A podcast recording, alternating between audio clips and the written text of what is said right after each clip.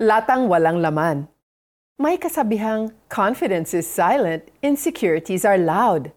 Malamang ay may nakahalubilo ka ng mga taong hindi mapigilan ang pag-iingay. I'm not pertaining to our chatterbox friends who also happen to be the life of the party, or that BFF of ours who's always there to cheer us up and never runs out of funny antics. I am referring to those people na mema, or short for may masabi lang. These are the people who, to mask their insecurities, ay dinadaan sa pagyayabang, pamimintas ng iba, at pagbubuhat ng sariling bangko.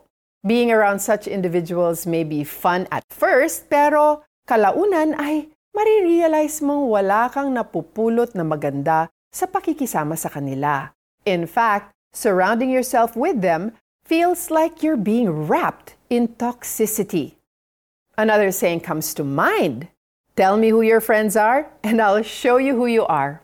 O nga't kalooban ng Diyos na tayo'y maging palakaibigan at maging mabait sa kapwa, but it is also our responsibility to choose what we expose ourselves to. Though it is permissible to entertain ourselves with movies and music, kailangang piliin din natin kung ano ang pinapanood at pinapakinggan natin. Being around negative people affects us in the long run. Hindi lamang may tendency na magaya natin ang kanilang pagsasalita at pagkilos, kundi pati na rin ang pag-uugali.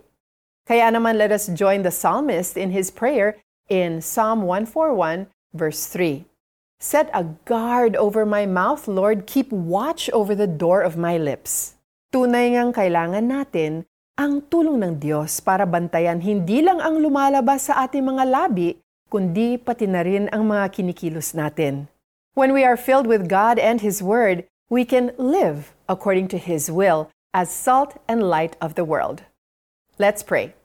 Panginoon, tulungan po ninyo ako sa aking pakikipagkapwa-tao. Bantayan po ninyo ang aking mga sinasabi Huwag po ninyong hayaang maging tila isang latang maingay lang ako pero wala namang laman. Ang bawat lumabas nawa sa bibig ko ay maka-encourage sa iba at makapagbigay ng luwalhati sa iyo. In Jesus' name, Amen. And here's our application. Hilingin mo sa taong pinagkakatiwalaan mo na pakinggan ang mga sinasabi mo. Ano ang narinig niyang lumabas sa bibig mo? Pag-isipan pa kung paano mo sasanayin ang sarili na magsabi ng magagandang bagay. O Yahweh, bibig ko ay iyong bantayan. Ang mga labi ko'y lagyan mo ng bantay. Awit 141 verse 3. May God always guide our words and the things we do. My name is Joyce Burton Titular, your Tanglaw reader for today.